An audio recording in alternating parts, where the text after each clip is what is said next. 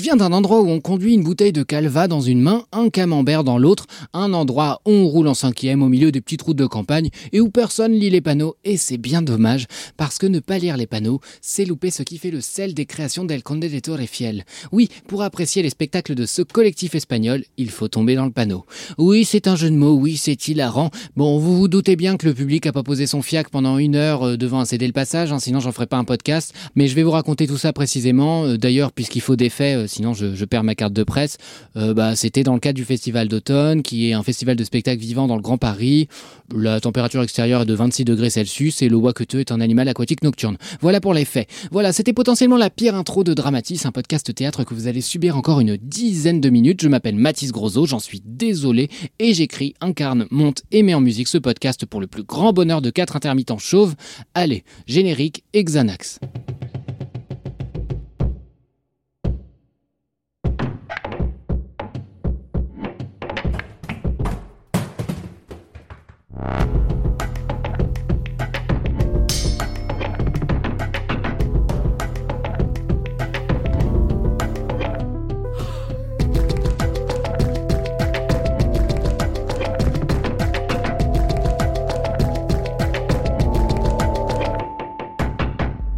Festival d'Avignon cette année, j'ai dédié une journée entière à Mère Nature. J'en avais parlé en vidéo, si vous voulez savoir quel sort j'ai réservé à mon amie Brigitte qui m'a planté en plein pique-nique. J'en parlerai jamais assez, si vous vous faites des amis dans le trajet aller d'une navette, c'est pour la vie.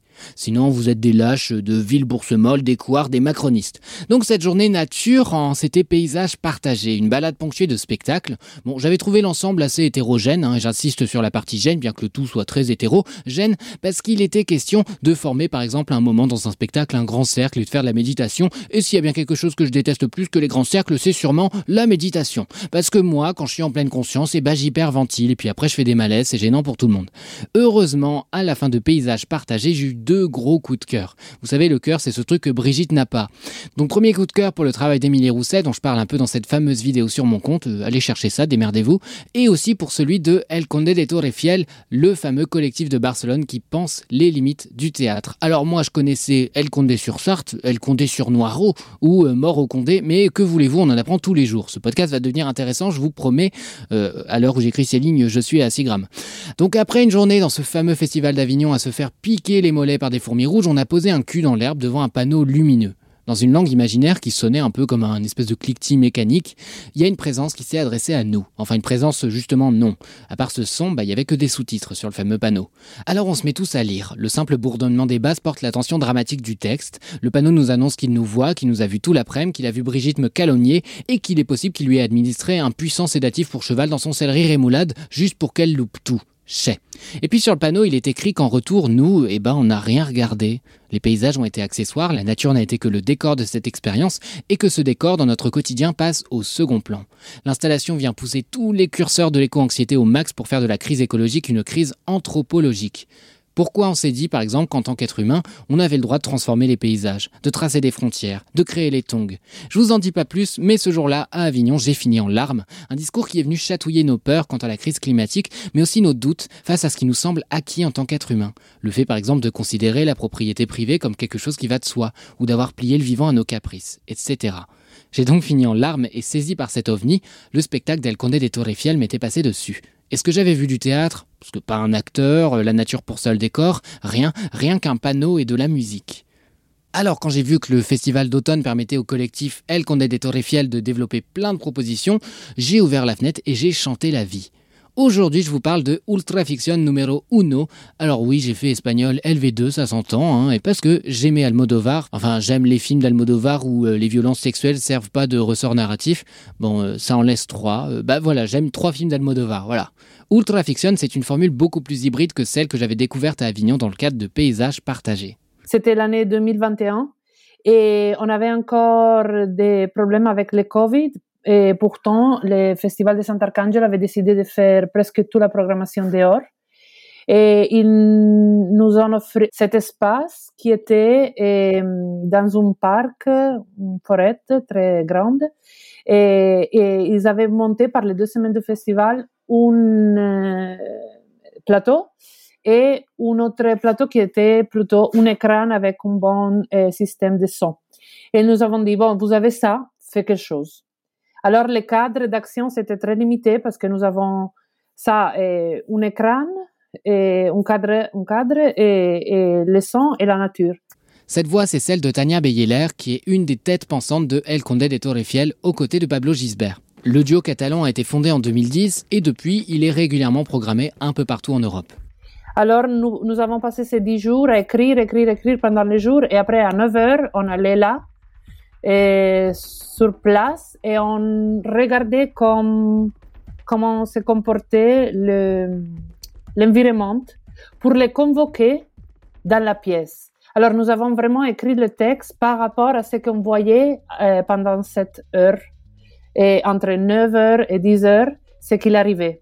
Et ce qu'il arrivait dans cet espace. Il arrivait des avions, il arrivait la nuit avec les changements concrets de la texture des sons. Et avec ça, nous avons créé Ultrafiction. Dans Ultrafiction, on garde le même principe de projeter un texte que dans Paysage partagé, mais cette fois, c'est sur un grand mur blanc. Donc le public est assis en face, en extérieur, sur des bancs qui font mal au cul, euh, à croire qu'ils ont été conçus par la mairie d'Angoulême pour lutter contre la précarité, enfin lutter contre les pauvres quoi. Donc il y a des bancs, du texte et des arbres partout autour donc. Mais ce dispositif va vite se complexifier parce que le réel va s'inviter par petites touches. Comme on est en pleine nature, à part les effets de lumière sur les arbres, eh ben on se demande assez vite ce qui fait partie du spectacle et ce qui n'en fait pas partie. Est-ce que les doudins qui crient sur les quais sont intermittents du spectacle? On ne sait pas. Surtout que dans leur écriture, El Conde de Torrefiel, ils ont la manie d'anticiper les situations et même parfois nos réactions de spectateurs et de spectatrices. Ce qui fait que sur le panneau blanc, ce qui nous arrive est écrit.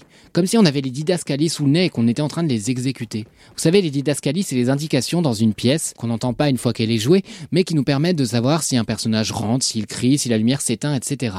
Le fait que ce texte projeté décrive des micro-actions, c'est un peu l'effet que ça me fait, lire des didascalies. Alors si vous me connaissez un peu, vous savez combien tout ce qui brouille le rapport entre fiction et réalité, spectateur et spectacle, théâtre et performance, tout ça c'est mon dada. Quand on joue sur les limites, c'est là qu'on crée quelque chose à mon avis. De la surprise, de la gêne, du rire, de l'inconfort et même de l'égalité. Oui, parce que quand on pète une à une les conventions théâtrales, le spectateur d'un soir et le spectateur chevronné seront démunis tout pareil. D'ailleurs, beaucoup de gens chiants hein, reprochent souvent au collectif de ne pas vraiment faire du théâtre. Au début de la compagnie, quand nous avons commencé, nous, venons de, des études théâtrales, bien sûr, mais toujours, euh, dès qu'on a commencé comme compagnie, euh, on nous a placés dans la danse. Et après, ok, dans le théâtre, mais un théâtre hybride, nouvelle création, contemporaine. Mais pour moi, euh, la chose plus importante, c'est vrai qu'on travaille beaucoup avec les limites de la théâtralité, les limites de la convention théâtrale. Mais il y a une chose, nous sommes profondément théâtrales dans le moment que notre travail arrive seulement quand il y a un espace et un temps partagé euh, avec euh, la pièce, l'œuvre et le spectateur. Ça, c'est une chose qui n'arrive pas dans des autres déclinations artistiques, des autres formes artistiques.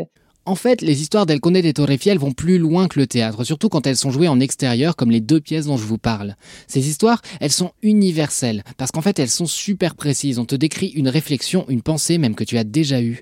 Elles sont universelles parce qu'elles nous font voyager d'un battement de cils, qu'elles créent l'impossible et qu'à travers des descriptions méticuleuses, il y a plein de vide. C'est comme si le texte était un filet et que notre imaginaire passait à travers les trous, comme si notre cerveau surinvestissait chaque interligne, comme quand on lit un roman et qu'on s'imagine le physique d'un personnage. On parasite le texte avec nos propres interprétations et là c'est pareil. Pour chaque personne dans le public, l'histoire est différente.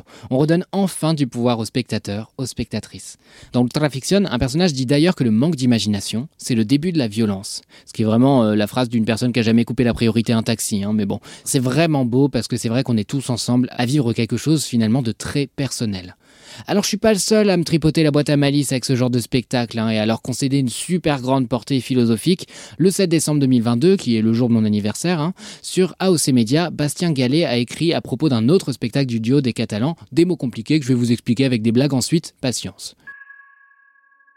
Le rôle de la fiction théâtrale n'est pas, ou pas seulement, de nous faire douter de la réalité du monde. Elle est d'ajouter une fiction à une autre, de produire en quelque sorte une fiction au carré, d'ultra-fictionner l'ultra-fiction du monde. Bon, pour ma première blague, j'ai tenté de savoir si Bastien Gallet n'avait plus un poil sur le caillou, je trouvais ça drôle, mais j'ai abandonné parce que capillairement, Bastien ne galère pas du tout. Il a même une petite frange, c'est super. Alors quand il dit ultra-fictionné, l'ultra-fiction du monde, ça veut dire quoi? Bon, déjà c'est deux fois le même mot, euh, c'est marrant, mais c'est surtout dire que les spectacles du collectif, ces spectacles qu'ils appellent ultra-fiction, ne sont pas seulement là pour que vous vous échappiez de la réalité. Ils sont là pour vous dire que la réalité, c'est aussi de la fiction.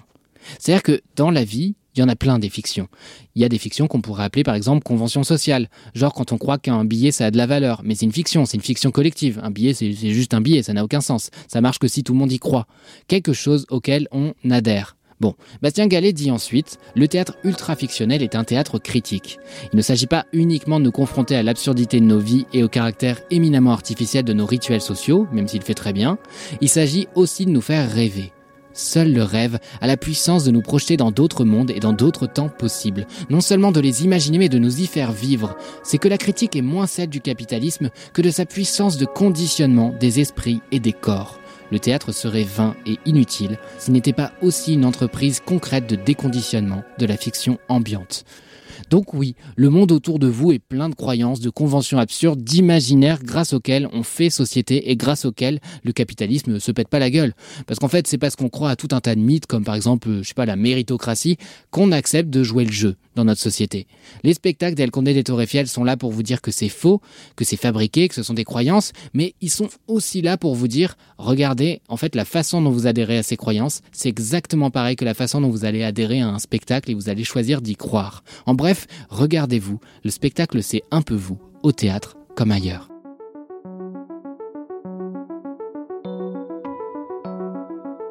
Alors on parle parfois de rap conscience, qui est souvent une manière de ne pas être ouvertement euh, raciste et classiste et dire qu'on préfère les rappeurs dont les parents sont profs de français, mais le terme il pourrait être intéressant, euh, à la fois pour dire que le rap est conscient du monde qui l'entoure, mais surtout conscient de lui-même.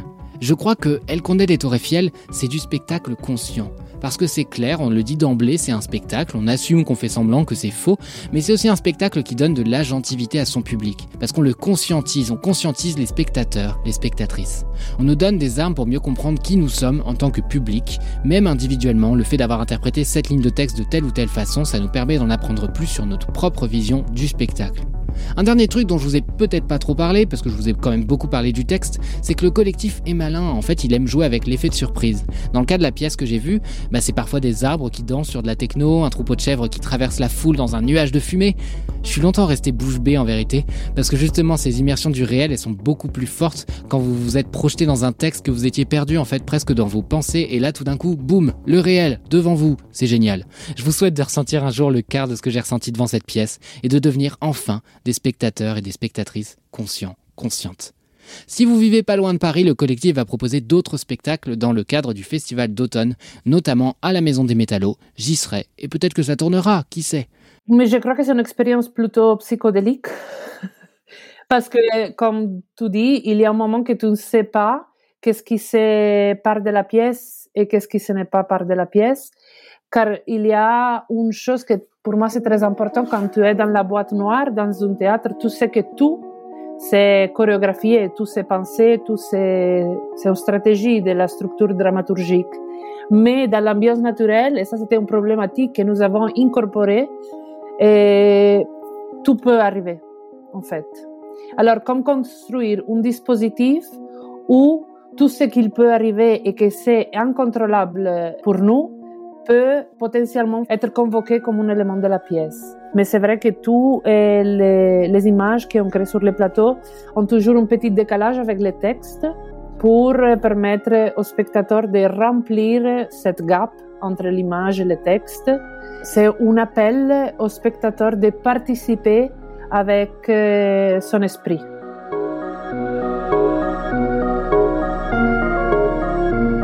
Non mais attendez, vous alliez partir comme ça, vous Non, non mais attendez, là c'est le moment de Salut la compagnie, la rubrique où je vous présente dans chaque épisode de Dramatis une petite compagnie, une compagnie qui est assez jeune, assez émergente et qui propose elle aussi des spectacles. C'est le moyen de faire connaître les petits en parlant des grands. Et oui, j'ai un grand cœur. Je ne sais pas pourquoi je parle comme ça. Je vous introduis aujourd'hui à la compagnie Brûle qui va nous présenter un spectacle d'un auteur que j'aime beaucoup qui s'appelle Dennis Kelly. Vous le connaissez peut-être si vous avez vu par exemple la comédie musicale Mathilde Mais il a aussi écrit des trucs super dark parmi lesquels on trouve Girls and Boys. Et Girls and Boys sera présenté au Lavoir moderne parisien. D'ici peu, je vous mets toutes les dates dans la description et je vous laisse la compagnie Brûle en parler directement. Bonjour, je m'appelle Léa Guimier et je suis la metteur en scène de Girls and Boys, une pièce de Dennis Kelly qui va être créée par le collectif Brûle au Lavoir moderne parisien du 27 septembre au 1er octobre prochain. Et cette pièce, en fait, c'est une femme qui vient raconter euh, sa vie, son histoire d'amour, de la naissance de cet amour, la passion, la vie à deux, la confiance, les enfants, jusqu'à un drame. Et ce qui nous a intéressé dans cette pièce, c'est que pour nous, l'auteur vient en fait interroger l'origine de la violence euh, chez l'espèce humaine. Pourquoi l'être humain, c'est le seul du règne animal qui va avoir recours à la violence dans d'autres buts que celui de simplement se défendre? Et euh, nous, cette histoire, on l'a fait porter par trois comédiennes, trois énergies dévorantes, trois individualités très différentes, pour porter ensemble euh, cette histoire dans une sororité et, et emmener le public avec elles dans, dans ce récit de vie unique et universel en même temps.